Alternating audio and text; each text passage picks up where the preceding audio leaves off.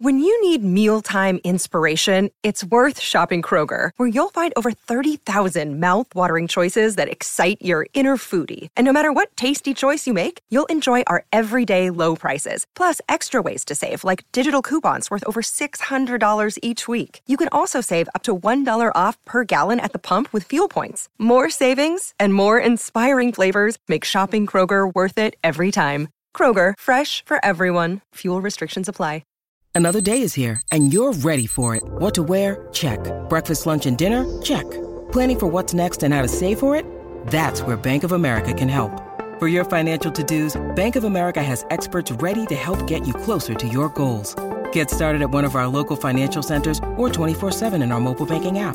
Find a location near you at bankofamerica.com slash talk to us. What would you like the power to do? Mobile banking requires downloading the app and is only available for select devices. Message and data rates may apply. Bank of America and a member FDIC.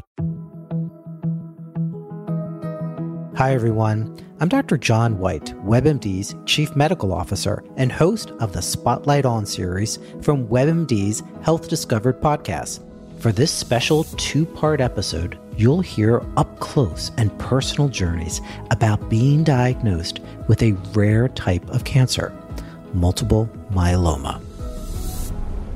I started in myeloma nearly 25 years ago. And at that time, the average expectation of life in someone with myeloma was maybe one to two years. But even just in this last 10 to 12 years, we have doubled, if not tripled, the average survival of patients. I saw a new patient this week, and we had this conversation that based on what we've done over the last decade, my expectation is that patient's going to live more than 10 years. Listen to Health Discovered on the iHeartRadio app or wherever you get your podcasts. Mary redeemed a $50,000 cash prize playing Chumba Casino this year. I was only playing for fun, so winning this was a dream come true. Chumba Casino is America's number one social casino experience. It's serious fun. With over 80 casino style games to choose from, you too could win life changing amounts of cash. Be like Mary. Log on to chumbacasino.com and give them a whirl. That's chumbacasino.com. No purchase necessary, void or prohibited by law. 18 plus. Terms and conditions apply. See website for details. The voice in the preceding commercial was not the actual voice of a winner. What you know, go, go.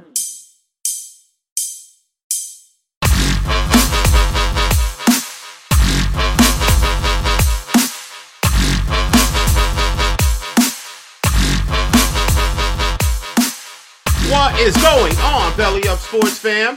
Mr. Shaka Cummings, my partner in crime, Mr. Parker Ainsworth. Welcome to F in Sports, the podcast with two teachers, great sports, biggest issues, at least when the car starts. Mr. Ainsworth, having a little bit of car trouble, Mr. Ainsworth was this weekend. How are you, sir? Well, now that the car's charged up and going again, I'm all good. How are you doing, Mr. Uh, my car started fine, so I'm all good. Um, let's go ahead and jump into our gold stars and detentions, especially this first gold star because it's kind of a shared one, and I know it's one close to your heart.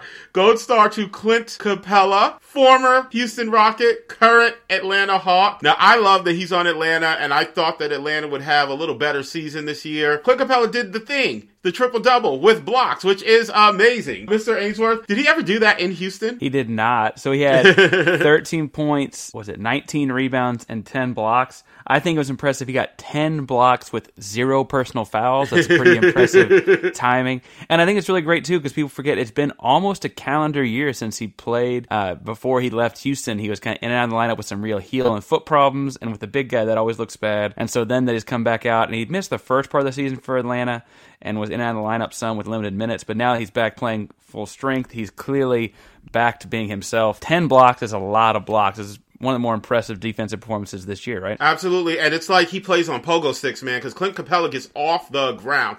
Now, I, I told Mr. Ainsworth this off pod. One of the reasons why I wanted to go star Clint Capela is because it allows me to go into, in my opinion, the most impressive stat line in the history of the NBA, which was a game by David Robinson years back where he got a quadruple double, 34 points, 10 rebounds, 10 assists, 10 blocks And so anytime someone gets a triple double with blocks, it just brings me back to that. And of course, it brings Mr. Ainsworth back to Hakeem Olajuwon, who also, as a Houston Rocket, did the quadruple double thing. So shout out to Clint Capela, though, because this gold star is for him. Mr. Ainsworth, I think I'm just going to rapid fire through my next two gold stars. I'm going to hit you with A'ja Wilson, gold star to her. She, currently playing for the uh, Las Vegas Aces in the WNBA, she got a statue at the University of South Carolina because of her exploits as a women's college basketball player with the Gamecocks National Champion Player of the Year. She was incredible. The reason why this is amazing to me is because I could not point to, in my mind, a time where a woman athlete was honored in that way with a statue outside the stadium where they played.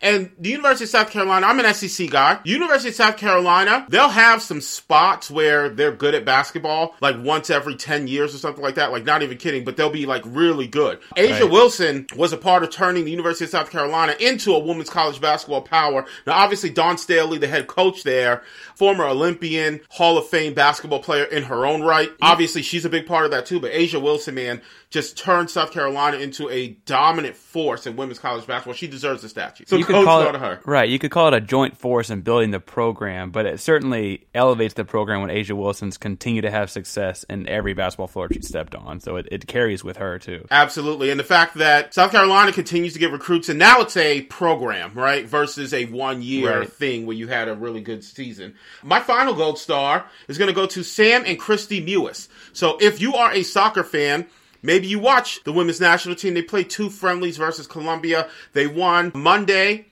they won 4 nothing. Friday they won 6 nothing. So they beat Colombia combined 10 nothing. And this should just be a gold star to our women's national team because they're incredible. But specifically, this goes to Sam and Kristie Mewis, who in the game on Monday, the United States scored four goals. They scored all four of them. You had to be a Mewis to score a goal. Sam got a hat trick, and then Kristie came off the bench and kicked in the fourth goal, which is amazing to me. The Mewis sisters, the fact that they are so good that they're both on the national team tells you that that's incredible, right? That that's something something that it, it's something that deserves its own recognition. But for them to get all four goals, shout out to them. I'm sure mom and dad are incredibly proud. Uh, Mr. Ainsworth, how about your gold stars, sir? Also, we obviously already mentioned Clint Capela's big night. My other gold stars, I got a couple big performances too. I'm going to go first go to Collin Sexton, who had two big games of the week against the Brooklyn Nets.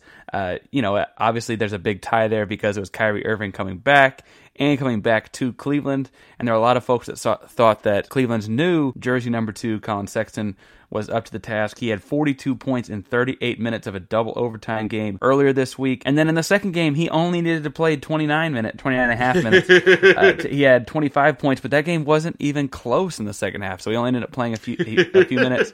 And so shout out to him in Cleveland. I think a lot of people are using this as a way to discredit what Brooklyn's doing. I, I look at Collin Sexton and I look at Jarrett Allen and I look at, they didn't even have Darius Garland and I look at the young core of that Cleveland team and that's going to be a really strong team if they can keep those Ike Okoro's and the younger guy there too. If they can keep those younger guys together, that's a really, really good team in the future. And they might just be blossoming before you realize it. And, you know, if they move Drummond or something, this could be in four months talking more about how good Cleveland is than how bad Brooklyn is. Jarrett Allen's smiles on the dunks that he had against Brooklyn were incredible. And oh, by the way, go read the catalog on Belly Up because one of these two teachers tried to tell y'all that Collin Sexton was the young bull ready to come up.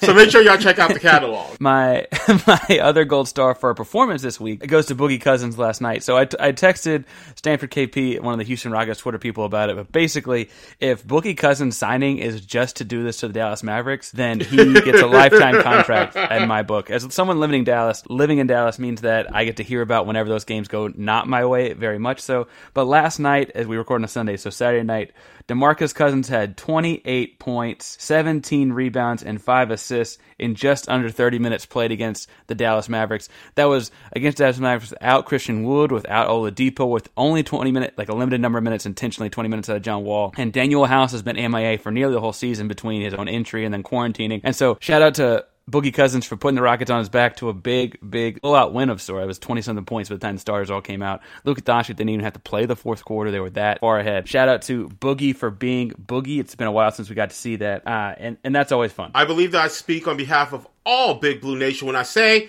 you're welcome. Uh, my detentions, let's go ahead and run through those quick. I'm going to start with detention for anyone who's a UFC fan who blames Khabib Nurmagomedov for the situation in the lightweight division. So, Mr. Ainsworth, I'm sure that even though you're not the biggest UFC fan, you heard that Conor McGregor fought yesterday. He uh, Yes. he lost to uh, Dustin the Diamond Poirier, which is one of the best nicknames, by the way, in MMA. Dustin Diamond, Saved by the Bell. Anyway, so he, he lost, and it's in the lightweight division. And so Dana White comes on and says, uh, you know, I talked to Khabib, who's the lightweight champion, and he basically said, listen, I beat all these guys. I'm on a whole nother level. So it doesn't seem like Khabib's going to come back and fight, but Khabib is still the UFC lightweight champion. And so people were complaining like Khabib's holding up the division because he's holding onto the belt, but says he doesn't want to fight. No, Khabib told y'all he was retired after his last fight. He said after he beat Justin Gaethje, I'm not fighting anymore. My dad died of COVID. I don't even want to fight anymore. it's it's Dana White who wants to bring I- him back because he's a moneymaker. And it's I like it's- vaguely remember, I forget it was a gold star detention or what, but you handed him that one back when that happened. You're damn right I did. So, so anyone who's like blaming Khabib, it's not Khabib's fault. This is the UFC's fault. This is Dana White's fault. He's holding up the division because he wants to bring Khabib back because Khabib is a moneymaker. But here's the re- Khabib don't need a belt to make the money. Take the belt off Khabib, give the belt to somebody else. Maybe that person goes on a little run, and now Khabib feels like, oh, I'll come back and beat this guy, and then 15 minutes later he'll call out everybody else in the back because that's how Khabib do it. Um, so detention for you people. Second detention, if you don't know who Alessandro Florenzi is, he is a five foot eight inch defender for Roma in Serie A, men's soccer, and that height matters because check it out. Go on social media. Cristiano Ronaldo. Florenzi is talking smack to Cristiano Ronaldo, who happens to be six foot two, who's one of the most famous athletes in the world. And let me just say, Cristiano Ronaldo, he's Portuguese, so that's his native language. Florenzi is a native Italian, but they both play in Italy, so they're probably both speaking in Italian. So if you don't know Italian, you don't know what they're saying, but just watch the gestures. Because let me just say, Ronaldo hits him with the too little, and that translates in any language. and that smack talk is incredible. So detention to Florenzi, don't go at the king, man. If you go at the king, you best not miss. My final detention goes to Kyrie Irving. I think this might lead into some conversation with you, Mr. Ainsworth. I'm detentioning Kyrie Irving because of his response when he comes back to play for the Brooklyn Nets. He he's missed all this time. The media I felt like were asking him reasonable questions and he was being his most unreasonable self. And for me, it just speaks to a level of immaturity that Kyrie continues to demonstrate. And he has no self awareness to understand that in these situations, he's the one demonstrating the immaturity. The, your job is to talk to media because that's how you get publicity in this league. And he is the dude who will say, Oh, I don't want all that attention while wearing the Uncle Drew hat from his movie. That's who Kyrie is, right? So when the media is asking him reasonable questions about, hey, are you going to have to deal with the NBA protocols because you broke quarantine? Hey, have you talked to your teammates? Hey, have you reached out to your coaches? And he's got this look on his face like this is the last place he wants to be, and he's got his head down in the video chat and stuff. Like, grow up. That's all I He have to say. He looked like he was about to sleep. I think he's fascinatingly interesting because there are times where he does things like buy George Floyd's family a house or like say like, hey, maybe playing basketball is too big a distraction from the world's issues right now. And you're like, huh, that's not awful. Like that's there's some logic there. And then he does things like this where it's like, dude, drink a cup of coffee and do the dang interview. Like Listen, you can be this- you can be a good person and be an immature person. Like you, it, it's I- not diametrically opposed. You can be No, both. and I think he's very much embodying that. He is a fun basketball player to watch too. So, uh, interestingly enough, I'm diving into detentions with some immaturity as well.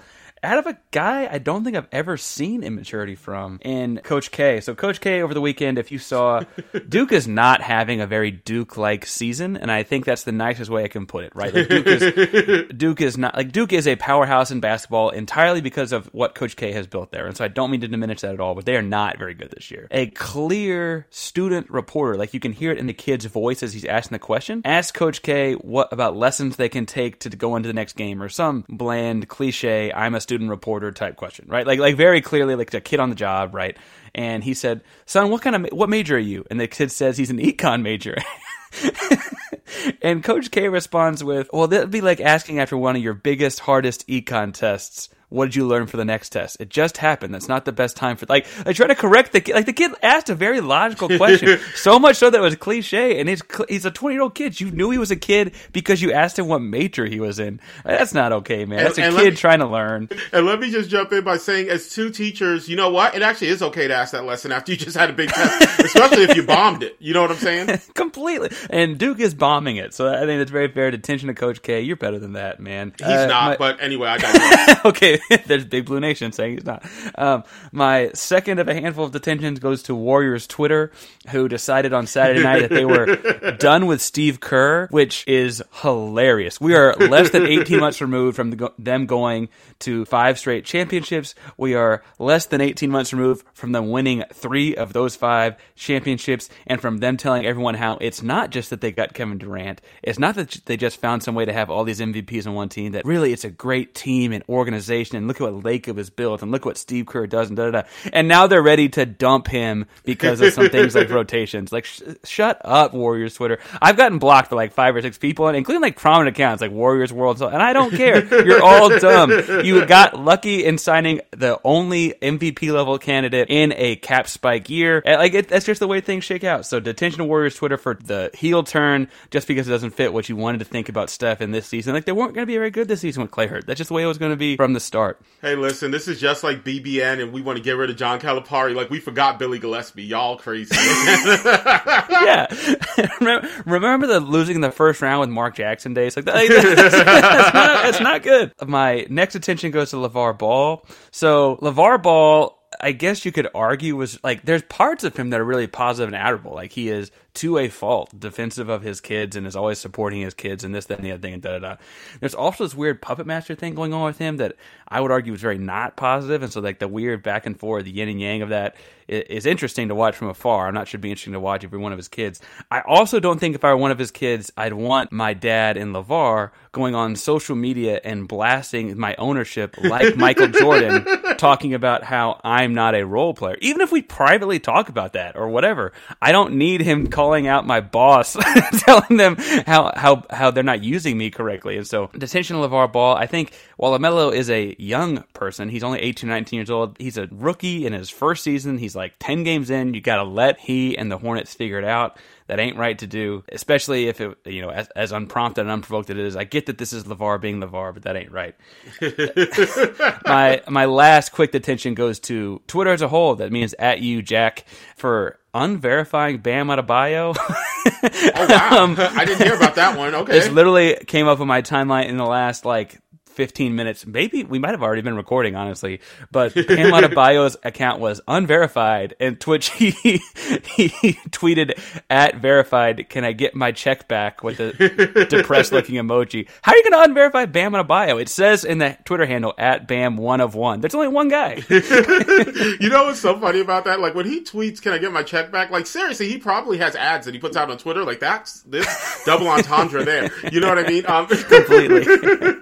Um, we're gonna we got a great episode. We're gonna talk a little bit about uh, basketball players, current basketball players versus past basketball players, and whether current basketball players are too soft. We're gonna talk about Matthew Stafford. Big news that he's going to be leaving Detroit. Where does it make sense for him to go? And then we're going to wrap talking about them Dior Jordans because that's the only way to wrap. So without further ado, Mr. Ainsworth, are you ready to go, sir? Ready when you are, Shaka.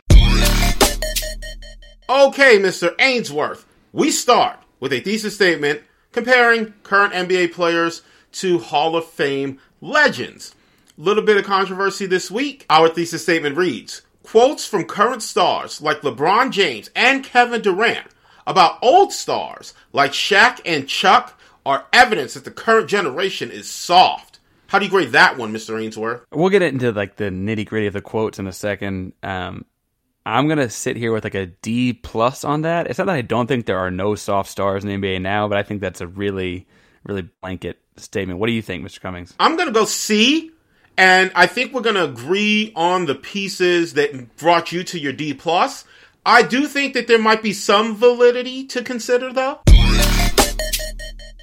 Okay, Mr. Ainsworth, I was willing to call Kevin Durant and LeBron James soft. I feel like you weren't, which is okay. Quotes from current stars like LeBron James and Kevin Durant about old stars like Shaq and Chuck are evidence that the current generation is soft. it's funny because when you say old stars, I think like Beetlejuice and like, like you know what I'm saying. I'm thinking like uh, yeah. uh like actual stars. Anyway, Mr. Ainsworth, you went D plus. Talk to me about that. Well, so the quotes themselves aren't actually that inflammatory, or at least I didn't think they were that inflammatory, but they are directly pointed at Shaq and Chuck. So after some comments they've made on TNT's NBA show, LeBron James said there's a difference between constructive criticism and soft hating. I've seen it both ways come my way, but mostly the hate. You can hear it in their delivery. And then Durant said, I don't know why they still ask for this idiot's opinion when talking about Charles Barkley, which is funny because I'm sure Charles will have his own response. But I, that's terrible. That's terrible. Terrible. Terrible opinion. No, um, I guess my bigger thing is that I look at this as like a modern issue of access. Like we get to hear and see a lot of what these players think that we maybe didn't in the past. And I don't know that I'm necessarily like if I look at points per game is probably not a great way to like list list stars in order, but certainly if you are a guy that's getting a bunch of points per game, you're qualified as a star, right? And so like while Bradley Beal leads the league in points, he may not be the league's brightest star. But if I look at the top 10 in points per game, I've got Beal, Durant, Lillard, Curry, Embiid, Giannis, Jaylen Brown, Jayson Tatum, Zach LaVine, Luka Doncic. And I see that list and see a couple things. One, the Celtics have two, and that's crazy. That is crazy. Second, the second thing I'll look at that list and be like, is that's a lot of young guys for the most part, like guys under 28 years old. And I wouldn't define Bradley Beal or Dame Lillard or Giannis Antetokounmpo. I wouldn't define any of these guys as soft. Uh, I love I think, how you selected, you self-selected them because you didn't say Luka Doncic. Do you think he's soft? I'm just curious. I don't. I don't have a big enough sample size. I also think there's part of this thing with like international European guys. Like Giannis is very open and his accent's fun and whatnot. Like there's a lot of international European guys like Luka or even uh, Jokic is 12 that are just like very quiet publicly here in the states. You know, for better or for worse. I think the interesting thing though is that a lot with all of these stars that are under 30. I guess Durant is just over 30 and LeBron James is old man. But if you look at all these stars they have so much we have so much access and they have so many chances to get us their opinions that is interesting. The durant in particular with the burner thing i think is a valid point. Like why is he diving in with burner accounts and those kinds of things? I generally tend to think of people that do that as hiding for whatever reason. And then i would think that lebron james feels like he's earned some level of stardom and some level of whatever as a 36 year old guy that's dominated the league and frankly been on he was like on the cover of Sports Illustrated 20 years ago. You know, he he, he feels like he may have earned this. I also though look at like older generations of stars and are like, man, no one was constantly bugging you on Twitter about how poorly you played last night. And so, like, when I think about, like, back, like, Clyde Drexler, like, until he joined the Rockets, how mad do you think Clyde Drexler would have got it on Twitter for not winning enough, right? Like, if you go back and look at those stars in previous generations, like, Charles Barkley never won a title. Can you imagine if Charles Barkley was walking around in the same kind of hate like a James Harden does on Twitter for not winning? Like, oh, da da da da, you got MVP, but you're not clutch because you want. Like, I think that they would actually have as competitive athletes, and I assume there's there's some ego in basketball at some base level. I'm as a basketball player saying I don't care that you're in front of me. I'm scoring this basketball right now. Like, there's some ego there, right? I feel like old stars would have had a similar level of response for the most part. Again, there are there are extraneous circumstances like the burner accounts, but for the most part, I think stars would have had similar reactions. If anything else, look at how much of the Last Dance. We all love the Last Dance documentary, but Jordan had a huge hand. Right, he had a huge hand though in how that was created. Right, he was a producer in it, and it all had to get run by him. Even if he says like I didn't veto very much content. Like it was, it was very organic. He did have a hand in how all that came across, and even in that, he comes off as like this guy who took everything personally, like Literally. you're saying. um, and so I guess my thought is that we just have so much more access now than we used. to. No, absolutely. What I will say is that there's a couple things that you mentioned in there, and I'm like, if you're saying LeBron James is an old man, like I'm four years older than him, you're a um, and then the other thing that came off to me is you were like, uh, how would Charles Barkley have responded to the criticism on Twitter? Twitter, and it's like obvious he'd have threw people through glass windows because he did that without Twitter. So, well, uh, but, but then would we have called it soft, right? What we have oh, said, if he, I dare you to call Charles Barkley soft when he would have threw but you if through he went glass through Twitter because uh, he did physically do that. You're correct, but uh, if he went through Twitter and just responded to everyone in the way that like Dame Lillard does, would we have called him soft? No, I'm also not calling Dame Lillard soft. Like no, that's that's fair. the that's the equivalent to me. No, absolutely. I I do think that what might be getting the slight here is the constant uh, criticism that athletes in the 80s and 90s received over sports talk radio, which was the equivalent of what social media is today. Now, the difference with sports talk radio and social media, the obvious difference is that you have greater access even with social media because any idiot can do a podcast, right. for instance. Um, but also they can put their too. absolutely. Um, so you can put your opinions out there on Twitter, and it doesn't matter that you are not someone who's kind of professionally being paid to do that, right? With sports talk radio, that was the call-in segments, right? Now it was hosted right. by someone who you could readily identify with, and I do think that there were times where athletes readily identify that person who hosted the sports talk radio as being the jerk versus, you know, Shaka from Mount Vernon who called in and said right. that John Starks has to stop shooting in game seven against Houston. I'm still bitter. Um, right. So, so it just, it was different, but they did have that element of criticism and they did not have the outlet to be able to respond back. Now, maybe you could say that you know, someone like Ahmad Rashad or Inside Stuff who was like interviewing these guys, like maybe that was some semblance of an opportunity to be able to reply back. But that's that didn't feel like what the tenor of those shows were. I guess I'm, I'm taking a little bit issue with that piece. But that being said, I went C, so obviously I agree with a lot of things that you said, right? Like I don't look at Dame Lillard and think that he's soft. Dame Lillard could play in any era, including against the Knicks when hand checking was really how we play defense, right? Like there's right. there's guys who were tough enough that they could have played in any era. And so I agree with those pieces, and that's what makes me think that this thing is an F. The thing that makes me want to jump to the A, and these are pieces uh, for consideration for anyone who kind of disagrees. When I look at the stars like Shaq, like Chuck, right, I do want folks to remember that their job is to give their opinions, right? And they are brought into the media to do this. And the reason why those folks in in particular have gotten as much accolades as they've received is because they're willing to be honest. And so if we want to say that their honesty is too harsh, it feels like you're trying to limit them in a way that doesn't really feel fair. Like, listen, if I'm Shaq I don't go at Donovan Mitchell with the question of, hey, I don't, I listen, I don't think that you can raise your game to become elite. How do you feel about that? Like, I'm not throwing that at him after they just won a game in Utah. And, and he played great in that win. And I'm also not Shaq. No one's paying me to do that. They chose Shaq because Shaq will do that. They chose Barkley because Barkley is outspoken, right? And so if that's the character trait that they bring to the table, I don't want to stifle that. And so that's something to consider. I will also say that it is worth considering that because these stars have that vehicle of social media, that we are getting to see them become a little bit more vulnerable. And as they share their vulnerabilities with us, it is understandable at least how you can compare them to athletes of yesteryear who didn't have those vehicles and say, oh, I'm seeing a lot more of the vulnerability and emotion. And people, whether I agree with it or not, label present day athletes as soft because they share their vulnerabilities, right? There's something to be said for Kevin Durant burner account. Listen, I, and this is my opinion, that's a soft move. Now, when you want to call Kevin Durant soft for leaving Oklahoma City to go to Golden State and then leaving Golden State to go to Brooklyn, there's a fine line between soft and player empowerment, and it doesn't feel like someone like Charles Barkley can criticize because Barkley left Philly to go to Phoenix and then left Phoenix to go to Houston,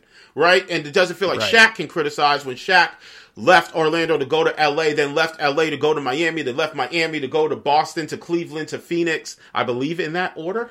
Um, so yeah, so it feels like some of the pieces where these guys get dinged for being soft. It's like I'm I'm not sure that it feels entirely fair right? And so well, all of that to consider, right? Just throwing it's that interesting with these two guys. So you mentioned their like natural travels, and so how like Shaq and Charles criticizing guys for leaving teams is interesting because Amin Elhassan's done some great work talking to the Le Batard crew about the Phoenix years with Shaq and how like Shaq was not necessarily like he knew he was tra- he was a traveling you know like salesman is the wrong word but at that point but he was like this traveling he was like, a journeyman. He was a yeah, journeyman at that he's going to come in and sell jerseys and he's going to come in and not be the best player on your team and those kind of things and how like that was tough for him and this that and the other whereas like Durant and LeBron and these guys are leaving to find titles. And that's a, that's a very different thing.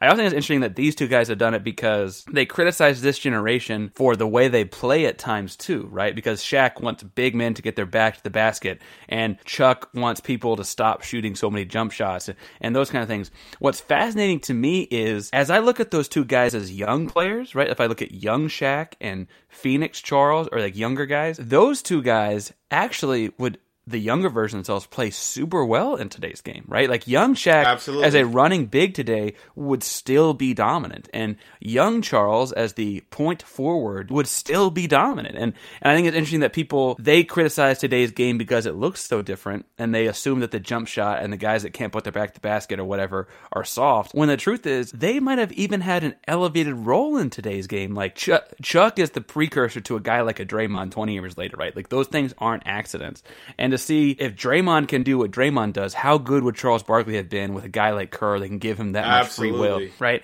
And if if you think Dwight Howard was good in the pick and roll kind of, you know, lob city threat, or DeAndre Jordan, like, oh my God, Shaq running the break, throwing off the glass to himself, what's coming down the lane. Like, like, like if you think the deal where Giannis takes the ball at half court and takes four dribbles, one spin move, gets the basket is scary, imagine that with a guy who's played basketball since he was three, right? Like, Dude, if you think Jokic could pass, you should have seen Shaq. You know what I'm Right, saying? Shaq and in the so- post was crazy. that I think that it's interesting that they call this generation soft on the floor as well. Uh, Insinuate, I guess I should say. They say things like you can't win shooting jump shots. Old school basketball was never about this, this, that, and the other. Like you got to put your back to the basket as a big guy. Insinuating that this group is soft, the current generation is soft, when they would have been even better today. Incidentally, Like, old Charles was this. Old Charles had a jumper. Old Charles hit Yeah. threes. You know what I mean? He would fit in this era. completely. When I think about these two players in particular, Mr. Ainsworth, LeBron and Kevin Durant, is there a part of this conversation that really just gets elevated because it's those guys in particular who are responding? So, for instance, we did our thesis statement, and I do feel like big publicity is Durant and LeBron. But we didn't talk a ton about Donovan Mitchell. That happened this week too, right? And it felt like Right. that almost got swept under the rug. And then, you know, I'll criticize Kyrie as much as anyone. You see kind of the way he came back. Maybe does it feel like some of these other guys get a pass where Kevin Durant and LeBron James in particular do not? Because in my mind, I, I think that that's a part of the reason why maybe folks have the perception that they do. Those guys have such an elevated platform as what two of the three, like it's arguable to, that they're two of the three best players. I don't think that it is, right? Is it, Right. is it because of their elevated platform and their elevated status and their Hall of Fame guys? They have the MVPs. Like, does that bring something to this conversation? Well, it certainly didn't. We didn't talk about the conversation when Shaq was criticizing Rudy Gobert. And as much as I enjoy criticizing Rudy Gobert, Shaq went really hard on him as a fellow big man, which is interesting, right? I think that there is part of this too that when LeBron James says it or Kevin Durant says it, maybe Kevin Durant to a lesser extent, LeBron James has earned being the face of the league. He has been out front of the face of the league in numerous ways. He is the, you could argue he's the face of the player empowerment movement with things like the decision. He's the face of the small ball movement when he switched the power forward position in Miami in year two. Like, you could argue he is the face of lots of different aspects of the game of basketball, and that when he comes out and says that it carries more weight, than when Rudy Gobert comes out and says it, even though Gobert is a, you know, defensive player of the year many times, right?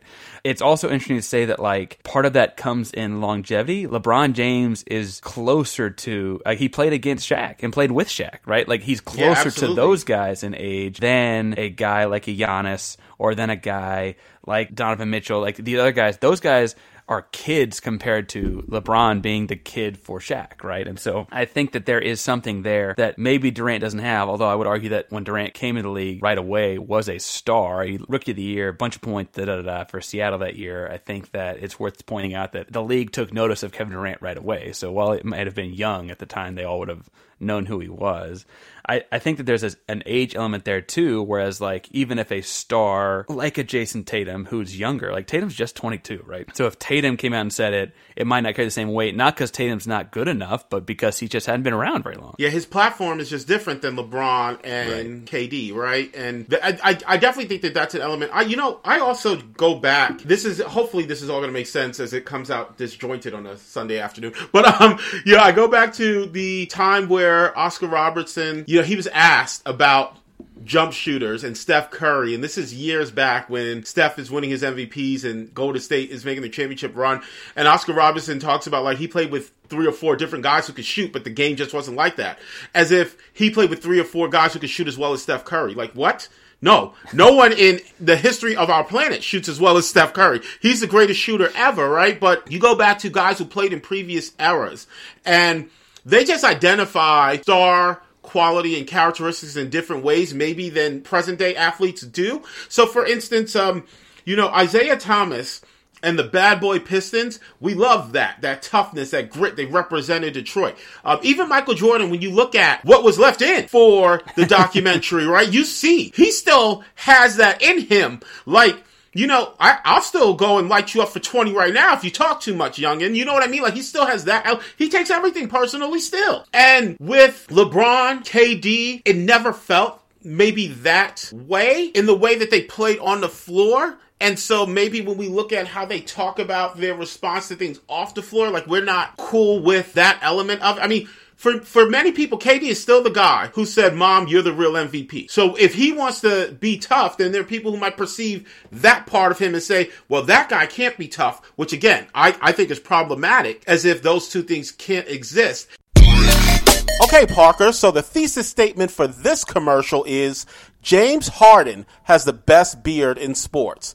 What do you think about that thesis statement? Oh, I give it an A. You know, as a Houston guy, we we seem to have an affinity for our beards between guys like him, Dallas Keuchel, lots of big beards in the Houston area. What do you think about the thesis? So I'm a Jets fan, and I absolutely love the beard that Ryan Fitzpatrick has. So maybe I would give Ryan Fitzpatrick the nod over James Harden, but you're talking to a couple of bearded teachers, and we know a thing or two about making sure that you maintain that mane. So check out the beard struggle. The beard struggle, they make oils, they make balms, they even have this heated comb to make sure that you get your beard straight so that you're looking fresh. I know I've really enjoyed using the oil they make for my quarantine beard of sorts. It's nice and long these days, but it helps keep it nice and healthy and hydrated. And if you're listening to our show, you can use FN Sports 15 and get 15% off your oils, your balms, your shampoos, conditioners, whatever you need to use to keep your beard looking healthy. Absolutely. Check out the Beard Struggle at thebeardstruggle.com. Whether you're just starting to grow or you have a luscious mane already, the Beard Struggle's got all the products that you need. The Beard Struggle. Feast your face. All right, Mr. Cummings. This week's football thesis looks at some stuff happening off the gridiron that could really impact it next year. It sounds like Matthew Stafford and the Detroit Lions are parting ways, and so this thesis reads The New England Patriots are the team that makes the most sense for Matthew Stafford next season. You hear that, and you think. I think Dan Campbell's going to bite his kneecap off. But um, uh, I, this is a C grade to me. How, what do you think, Mr. Ainsworth? You know, for a lot of the same reasons, I'm sure I'm in the B range. I'll give it a B just to be different, but I, I, I think we have a lot of the same reasons, I'm sure.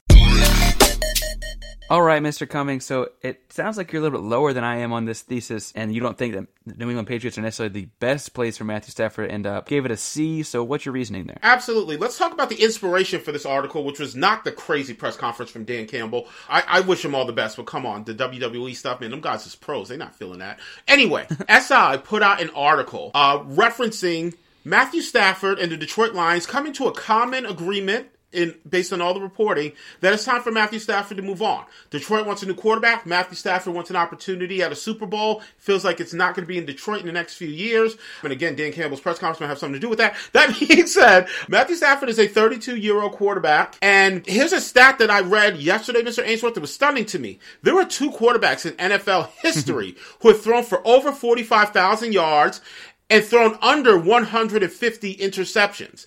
And those two guys are Aaron Rodgers and Matthew Stafford. Like, that's it. That's the list. So, just because maybe we haven't seen him in Detroit doesn't mean that he's not great. So, SI put out a list and they talked about places where it might make sense for Matthew Stafford to end up next year. And the New England Patriots were on this list. Now, I imagine we'll go through a lot of the teams on this list, Mr. Ainsworth, but New England in particular is a team that we've talked about in the past, specifically around Cam Newton. And based on what I saw from New England this year, I don't think that you can just take Matthew Stafford, insert him, and all of a sudden everything's golden, right? New England still has issues. New England their receiving core is not good. And maybe Cam Newton's lack of accuracy was a part of that. I I think that it's a combination of deals there. Cam Newton's not the most accurate quarterback. These receivers aren't that talented. And then you saw the New England offense this year, which was not very good. And frankly, the running game had to be featured prominently because the running backs were okay and Cam Newton can still do that, right? He can still take off on you. And so when I look at New England and the talent that's there, I'm like, I don't know if I'm Matthew Stafford, I want to end up there. And the part for me that makes me think this could work is still Bill Belichick, man. I still have faith and belief, even after this year even after them not making the playoffs, now that Brady is gone, even after all the stuff that I've said, where I'm I'm a big Brady believer, obviously, because I've basically believed that he was going to do everything he's doing in Tampa right now. Even with all that, I'm not saying that Belichick is not like the greatest coach ever. He is the greatest coach ever. And if you give him a, a competent quarterback, I think that he can put in place a structure that allows that quarterback to shine. And I do think that he's still a solid player personnel guy. And New England has shown that they have the ability to be able to bring in the parts and pieces. Now, they're going to need offensive line help, they're going to need receiver help, but if you bring in Stafford, at least you don't need the quarterback help. So, A reasons, F reasons, settled at a C. Now, you're a little higher, so I'm curious. Talk to me about where you maybe have some subtle disagreements. Well, you brought up the one of the same stats I was going to bring up in comparing Matthew Stafford to Aaron Rodgers. I think it's also worth pointing out that Stafford is, I believe, almost yeah, almost 33, and Aaron Rodgers just turned 37. So they're comparable in like career long stats is is really impressive and a testament to Matt Stafford, right? I mean, I know Rodgers missed some games here and there hurt, but that's really impressive to me about Matthew Stafford. I'd also point out that like New England would be on a short list of teams I think gets better with him at quarterback next year and has and has a real shot to win. Right? I assume at this point in his career he's got a lot of individual stats and awards, and I think that Stafford want to win. I could be wrong in that. Maybe he wants to take a big paycheck, in which case New England's not the team to do that, and that's fine too. Uh, it seems like Houston will pay quarterbacks that aren't going to stick around very long, so maybe he goes there. But what I, what I will say is that if I look at, and I know he had all the time with Megatron in the past, and so that helps his numbers out a lot. But if I look at his numbers from this year in particular, like Marvin Jones is a fun receiver. He's 30 years old, and that was the leading guy he had in yards this year. You know, Amendola played 14 games. I don't know if New England thought he was good enough to easy easy enough to let go of. He's 35. Like there weren't a whole lot of serious receiving threats in in Detroit, right? He had DeAndre Swift as his fourth leading receiver, and that's his running back out No, of the I, mean, backfield. I would say Hockenson, the, the tight end out of Iowa, end. right, is probably his best receiving threat, in my opinion. Right. No, and I'd agree. I think statistically bearing out, he had the second most yards and the what is this second most touchdowns? If I do it by that, yeah, second most touchdowns as well. Again, but that's one young guy. He's got an old receiver, an older receiver, and a running back as his other three pass catchers. And I would imagine that you know you talk about New England doesn't have anything. They could at least put that around him. you know, that's not a, that's not a lot, right? And so I would imagine that he could at least get to there. I also think that there's this element of so we both liked Cam to New England because we thought that they would morph their offense more than they ended up doing. And they didn't necessarily change it as much as I would have thought they would in bringing in Cam Newton. I also think New England is in a competitive division. So one of the things that pulled me down on New England was that they're going to have to beat Buffalo, potentially Miami. Like, how are they going to how are they going to come out of that Don't forget division? the Deshaun Watson led New York Jets. That's a dig Parker, by the way. well, it could be the Deshaun Watson led Miami Dolphins. So Hey! Um, but what I, what I'm really getting at here is that like I think that that's a great fit, but I give it a B because that'd be tough to come out of the division and win games there. But I, I did give it a B because I think it is a good fit, and Belichick, like you're saying, is as good a coach to do that with. McDaniels and the OC, like that, that's a good staff to continue to build on. I think that there's some other teams we're mentioning here, though. I think if Drew Brees is really done, you know, New Orleans could be an interesting home that would be hella interesting. because he can sling it around and they've got some targets, right? Well, it As would a- also be interesting because basically what they would be saying is buy Jameis, buy Taysom Hill, right? Because Right. at some point, if you're going to keep Taysom Hill, you got to play him. I feel like you can let Jameis go, and that wouldn't be that big a deal. But that would be interesting. well, and I think the deal there too is that they made their decision on Taysom and Jameis when they decided not to play Jameis when Drew was hurt. Which, if I'm Jameis Winston, and I'm really trying to get a shot to start somewhere. I pull up that clip of being the only guy that can complete the ball for more than 20 yards in the playoff game, and I, se- I send that everywhere. And I'm fine to find the next place to go because I need to, if I'm Jameis, I need to get somewhere I can play. That's neither here nor there. I think another team that's interesting though would be San Fran, right? So the, Hella interesting. say what you want about Garoppolo, he has not slung it around as much as Matt Stafford has. He's certainly won more games in like like percentage of starts or whatever you want to do, but he is not slung around the same way. You give him a guy like a healthy Kittle, like all of a sudden that team could be really interesting. You also have Shanahan calling the offense. Like things could start shaping more in Matt Stafford's way there. The other and so, piece to consider with San Francisco is availability too. Like I know that Matthew Stafford's had some shoulder stuff, but he always shows up to play. Always. And Jimmy Garoppolo, man, he's missed some games, and and I don't know. Maybe that's maybe Jimmy needs to go to New England, right? That could be interesting too. Yeah, and so I guess you know you have Denver, Pittsburgh moving on from Ben, those kind of things, and then there's also all of these teams are circulating. There's also apparently the Deshaun Watson sweepstakes, and so I'd imagine because he's younger that Deshaun Watson lands before Matthew Stafford lands. Because if you think you're a quarterback away, I mean, that seems like very broad, but a lot of teams are looking for a good upgrade at quarterback. I imagine you go for the 25 year old Watson before looking for the 32 year old Stafford. I could be wrong there. So it'll be interesting to see how that plays out. This is a long winded way to say that I landed at a B because I see positives in New England with Belichick and with that offense and with, you know, the, the history they've got of being well coached and well run teams and bring in a guy like Stafford that can sling it around. I just think that there might be options that are just as strong, if not stronger. And I also look at New England and say, you know, regardless of who's playing quarterback next year, are they really going to win that division? And if not, how are they going to, you know, how are they going to make the playoffs? What, what wild card spot are they going to fit into and those things? No, absolutely. Incidentally, like, I mean, and you just pointed out at the end there, right? They don't have to win the division. All they have to do is get in. Again, Eli Manning's got two rings just getting in. And so, right, New, right. and New England knows all about that in particular. What's interesting there as well, Mr. Ainsworth, that you kind of mentioned at the end was you believe that Deshaun Watson will be settled first before Matthew Stafford, which intuitively does make sense, right? It feels like there's going to be a lot of teams that if they don't get Watson, then they're going to want to go get Stafford. And so let's let Watson settle first. I'm of the mindset that the Deshaun Watson trade is actually more complex than the Matthew Stafford trade. And so I would not be surprised to see Matthew Stafford settled this week, for instance, because there's just certain teams that they recognize I'm, we're not in the Deshaun Watson race. It's going to take too much to go get that dude. So, for instance, a team like New England, it's going to take too much.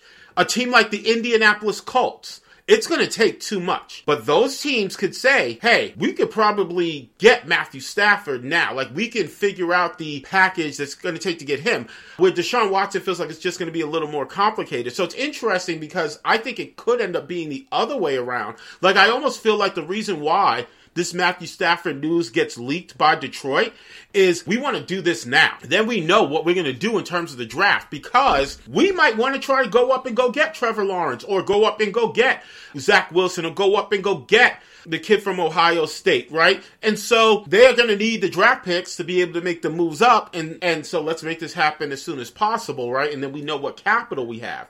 So I do think that that's interesting. I, let's go to the teams though, because this SI article talks about a lot of them. You mentioned New Orleans. I think that's interesting. You mentioned San Francisco. I think that's interesting. We, this thesis is obviously about New England. Indianapolis to me is the most interesting because Indianapolis's defense is incredible. People can parse Philip Rivers' season this year. I I actually am one of these people. I think that Philip Rivers has been overrated his entire career. And I don't think that he had necessarily this great, incredible season that people seem to want to think that he had in hindsight. I think that Matthew Stafford could go in and do at least what Philip Rivers did this year. And he's a little bit younger. Maybe Frank Reich could look at him and do some things that are a little more, uh, uh, uh, in, innovative. And oh, by the way, he's going to have better weapons in Indianapolis in terms of the receiving core and the running back core. I think that that could be hella interesting to put him in Indianapolis with that defense, and now they got a real quarterback. I also would point out with Indianapolis that they're not going to get Deshaun Watson because even if that, go. unless like Deshaun Watson may say, I want to go there, I don't know what he's listing off as things he wants to do, but because he has the no trade clause, he gets a say on what he does in Houston. Houston will not trade him in division. Right, and so they're not gonna they're not gonna play him twice a year for potentially the next ten years. right? they're going to send him somewhere farther away. I'm not saying they're sending him out of the AFC. They're, I'm not saying they have to send him to the NFC or whatever, but they're not going to play him twice a year. And so Indianapolis may think that they have a shot at Stafford over and not Watson, and so may be able to pull the trigger this week, like you're saying, just because they're not focused on Watson at all. Absolutely. Another team that I think could be interesting, uh, based on this article, the Washington football team. The fact that they won their division this year with as much turmoil at that quarterback Well, position. Won their division is in won their division as didn't lose it. Well- lots of people were trying to lose it. Well, listen, that division is so bad, and we could all agree on that. That division is so bad that if all of a sudden you add a Matthew Stafford to that team, because that front seven is incredible in Washington, and they do have receiving weapons. Like, there's enough there that if you bring in a Matthew Stafford and now you have stability at that quarterback position, maybe that makes some sense, right? And uh, Alex Smith, incredible story there's still question marks about how long he can do this, right? How long will that leg even hold up? How long does right. he even want to do it? Like maybe all he wanted to do was come back and prove that he could, and now he's done that, and maybe he rides off into the sunset. We don't know. We do know that they got rid of Dwayne Haskins, so we know that the young guy who's kind of behind him is gone. Taylor Heinicke wasn't signed to some sort of a deal that says he's definitely coming back to Washington next year. Like that one game might have got him a opportunity to go try out somewhere else as well. So all of those pieces to consider, I think, could be interesting, and I think that those a uh, couple of teams uh, would be interesting. I incidentally, as a Jet fan, I do not want to see them go get Matthew Stafford unless you cannot get Deshaun Watson. Like if you're the Jets, you have to be focused on Deshaun first and then focus on your draft pick second. And then if you think that based on those two elements, Matthew Stafford is going to make sense because you want to go somewhere different in the draft, like maybe you want to get Penei Sewell, but you don't want to keep the young kid from USC, then that's fine. But um, as a Jet fan, I don't want to go get Matthew Stafford right now. Mr. Ainsworth, who do you think is the most interesting team, like in your opinion? Is it one of the ones that you mentioned? Is there someone else who's out there? I, I really think it'd be interesting to see him in New Orleans because, again, I watched New Orleans play, and it was evident by the end of the season, and it's the second season in a row that Drew Brees struggled with injuries in the middle of the season. And this was very evident at the end that he was having trouble pushing the ball down the field as much as you could, you know, dismiss what Detroit has done in the entire time Stafford's been there, and they've run off stars, and they ended Megatron's career early because they were so bad, and they did the same to Barry Sanders. Barry Sanders, right? That's all fair. One thing you can't say is he can't throw the ball down the field. Like, like he can, he can put that thing in the end zone from the fifty if he needs to, and that is a threat that New Orleans had the receivers for, but did not have the quarterback for. And so I think that is interesting. I also think it's interesting because while it may be hard to win that division year in, year out with Tampa and whatever, I don't think it's an impossible division to make the playoffs out of. I think that's very evident in the fact that they put two teams in this year, right? And that I would assume they'd be fairly similar with Stafford in there for Brees next year. Not that historically Stafford is on the same whatever as Brees, but that in 2021 Stafford is at least as good as Brees, right? And so I think that that is a, a good move for them. It also opens up more of Sean Payton's creativity. And this might just be that I love Sean Payton and all the things he does with so many different weird oddities and stuff. He stole someone else's trick play play, and no one saw it coming. Like, um, I think it would be interesting to see how he uses Stafford's arm power relative to what he had to do with Brees. And so th- uh, that's what I'd want to see, I guess. A team we haven't mentioned that'd be fun and interesting might be for the same kind of reasoning like an LA Rams, right? If they want to move on from Jared Goff because you get McVay, a guy with the arm power, and McVay is a fun OC is or a fun offensive mind as well, and so those those could be fun too. I don't, mean to say that any of those wouldn't be. New Orleans just came to mind because we just watched them lose last weekend. No, absolutely. Incidentally, like the the Rams piece would be tricky because you're going to eat some salary, man, because you decide to pay yeah. Jared Goff. So that's that would be a curious piece. Just so many things popped up in my head when you said New Orleans. The first thing is that like right now, you're right. Matthew Stafford is not as historically significant as Drew Brees. That being said, Matthew Stafford is 32 years old there's nothing to say. Like if he's on the Tom Brady plane, he's got ten years left. So maybe he could end up being historically as significant. The other thing with New Orleans that is interesting, and this is totally because we're Texas high school football coaches, that would be Austin Westlake being replaced by Highland Park, and that's that, that is so interesting. Okay, Mr. Ainsworth, we have to fulfill our sneakerhead quota every so often on this podcast. and so, uh, the final thesis statement for this week, the emphasis on the Jordan 1 Dior was the best part of the inauguration. I say that to you, Mr. Ainsworth. How do you grade that thesis statement? I'm going to go with a B plus. I'm gonna go with a B plus. There was a, a much more memeable scene, but I'm, anyway, I'm gonna say B plus. Let me say that based on the meme and uh, the significance of poetry in this particular inauguration, I'm gonna go C. But them Dior's is fire. Okay, Mr. Ainsworth, I know that I do not have to convince the man that wore Jordan 11s at his wedding of the significance of Jordan 1 Dior's. So, uh, the emphasis on the Jordan 1 Dior was the best part of the inauguration. You went B plus, so you went really high. Talk to me about why you are so addicted to sneakers. I blame my mother. I have a baby picture of myself actually, like when you had to wear shoes that didn't have soles on them, kind of baby picture. And I was in Jordan uh, se- sixes, sevens, sevens, Um, there you and go. the funny, the funny thing there is, my mom always said that she accessorized my brother and I with sneakers because that was all you could accessorize with for boys, and so I 100 percent no, listen, she had the redheaded baby, and she was gonna make sure he had flames on his feet too. That's all that was. But no, if I looked at the sneaker thing, I think it was interesting because it was so sneakers and suits are culturally a thing that probably doesn't happen at many inaugurations, and I do think that's important. And I think it's important that it was a part of the extended family showing up and being like authentically themselves, watching their relatives become inaugurated. Like I think that that's important. I just also so I gave it a B plus because I think in a normal inauguration where these other things that we're going to talk about didn't happen, I think that that is an important thing that people are like changing the way we we do formal wear to fit themselves. Whether it's me and I'm a junkie with sneakers on, or there's these people wearing like his sneaker, his you know Dior sneakers. Those things cost like more than my car. my car that won't start. If I yeah, guess maybe that's not exactly. now we know why not- your car won't start, Mr. Ainsworth. um, but I, I'd also go to obviously the Bernie meme took over. Uh, so the Bernie sitting cross-legged with his funny looking mittens, and I think a the fun. story behind those mittens, by the way. Like that they um they're actually upcycled from this woman who makes mittens out of sweaters that are going to get thrown away. So there's an Well- awesome story with the mittens too. And the story, the picture gets put on the Bernie campaign, puts it on sweatshirts and T-shirts and sells it. They sell out super fast. The joke there was that it sold out like a sneakers drop on the app.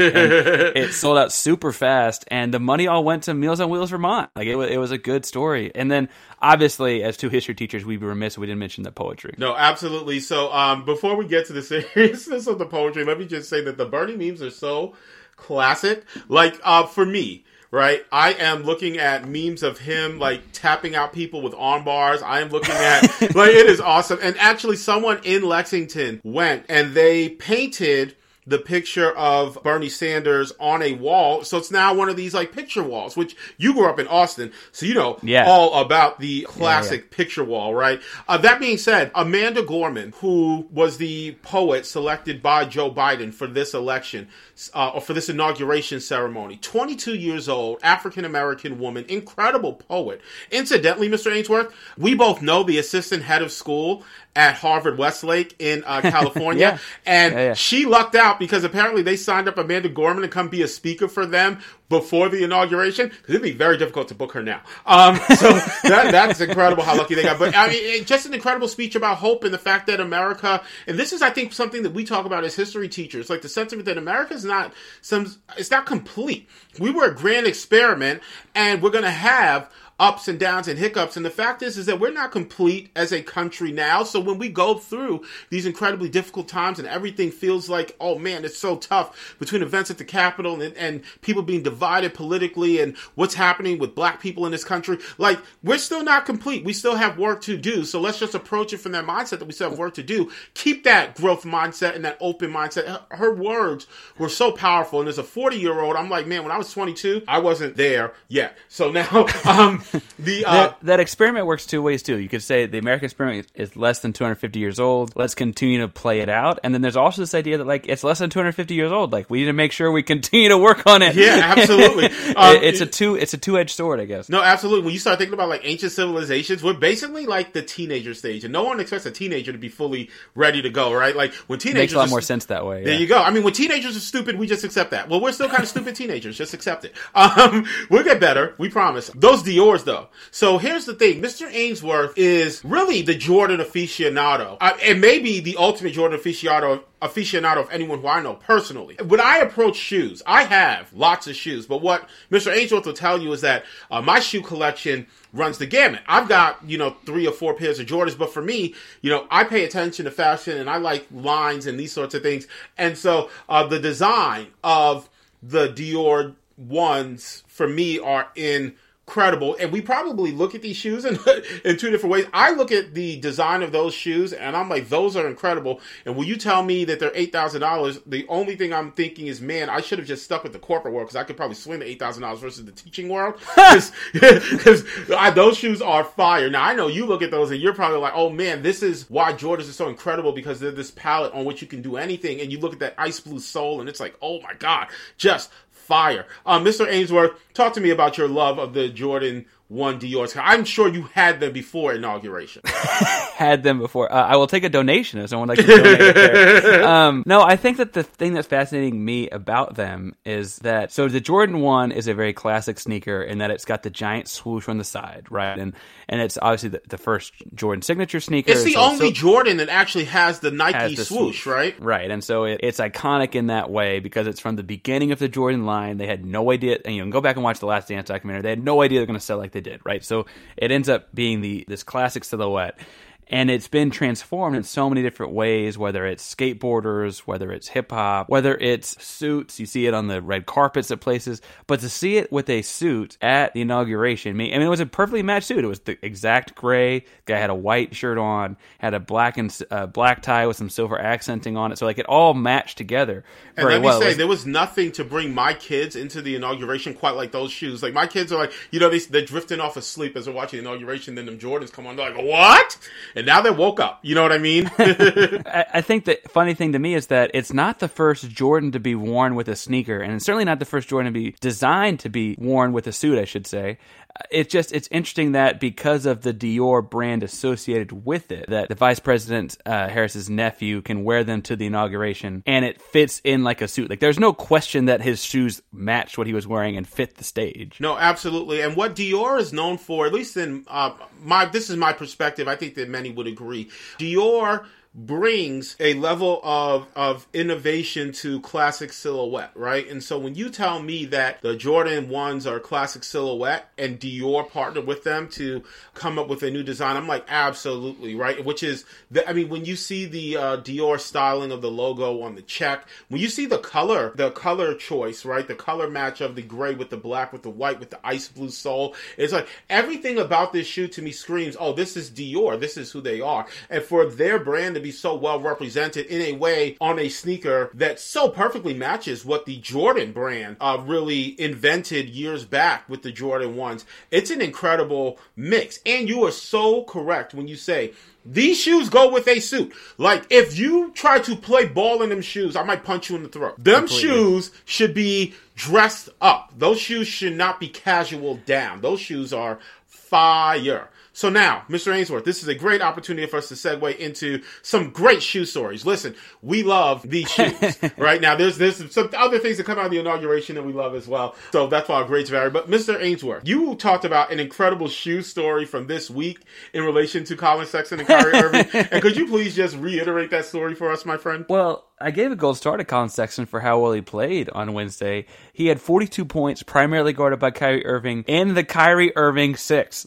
like in Kyrie Irving's signature shoes, he scored 42 points and beat Kyrie Irving. He actually beat him twice this week, but 42 points in the first game. And, you know, there's this like weird mythical idea that like dudes that wore Jordans in the 90s would not wear Jordans against the Bulls. Like you just, you don't, you don't do that, right? Guys that wear Kobe's would not have worn Kobe's against the Lakers for that 20 year span. Like, you just don't wear the other guy's signature shoe. The funny thing my brother and I will talk about too is like when you're watching a game and like they like the Lakers right now a lot of guys on the Lakers will have, like the guys that don't play, will have LeBrons on. Or if you watch the Nets right now, a lot of the guys in the Nets that don't play will have the Durants, the Irvings, the Hardens on, right? If you're watching a team play and they have a star with a signature shoe, like Portland and Dame Lillard, a lot of guys in the bench have the Dame Lillards on. And I maintain that's just to keep good favor with the star and not like, like, look, I love the shoes, man. And like that keeps you on the squad for a little bit longer. Like Talen Horton is like, you damn right I'm wearing LeBron's. like, you're not, you're not cutting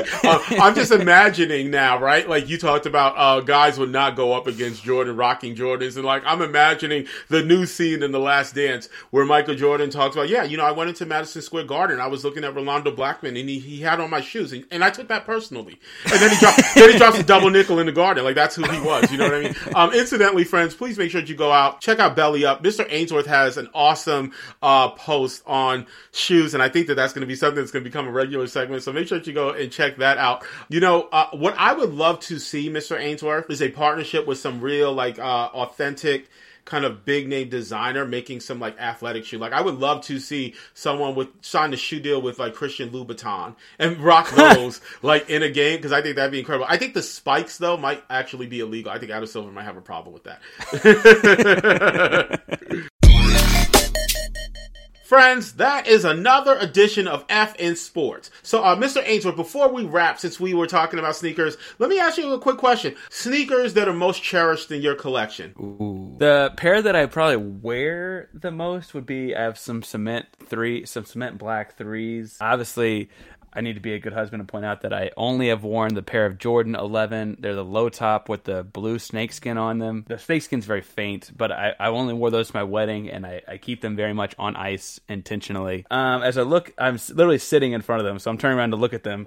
Um, I really like the Jordan 11 low as a casual sneaker. Um, so I've got several colors of that, and then the threes and the fours. I don't know. You and I are bigger guys, so I think the threes and the fours fit the bigger guy body type, for lack of a better phrase.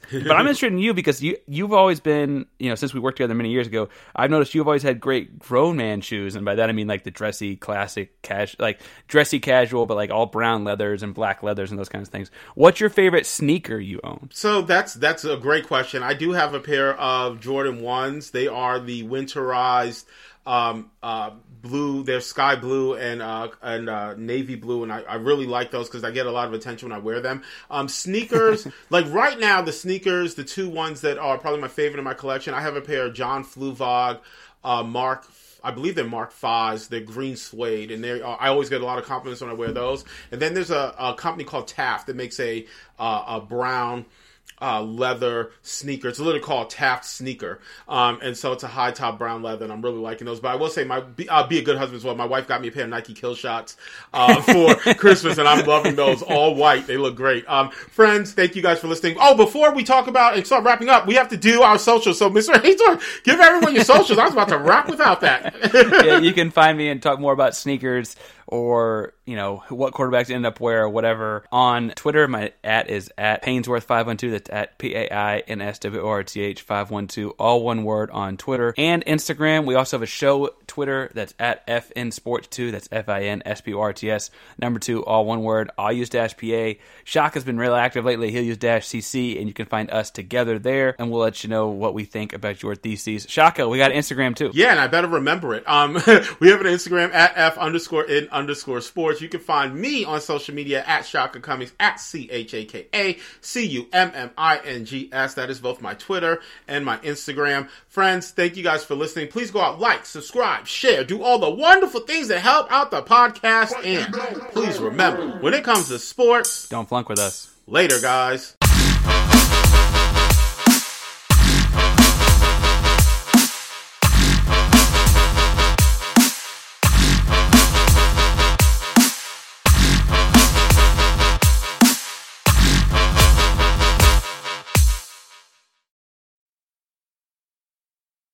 Mary redeemed a $50,000 cash prize playing Chumba Casino this year. I was only playing for fun, so winning this was a dream come true. Chumba Casino is America's number one social casino experience. It's serious fun. With over 80 casino style games to choose from, you too could win life changing amounts of cash. Be like Mary. Log on to chumbacasino.com and give them a whirl. That's chumbacasino.com. No purchase necessary, void, or prohibited by law. 18 plus. Terms and conditions apply. See website for details. The voice in the preceding commercial was not the actual voice of a winner.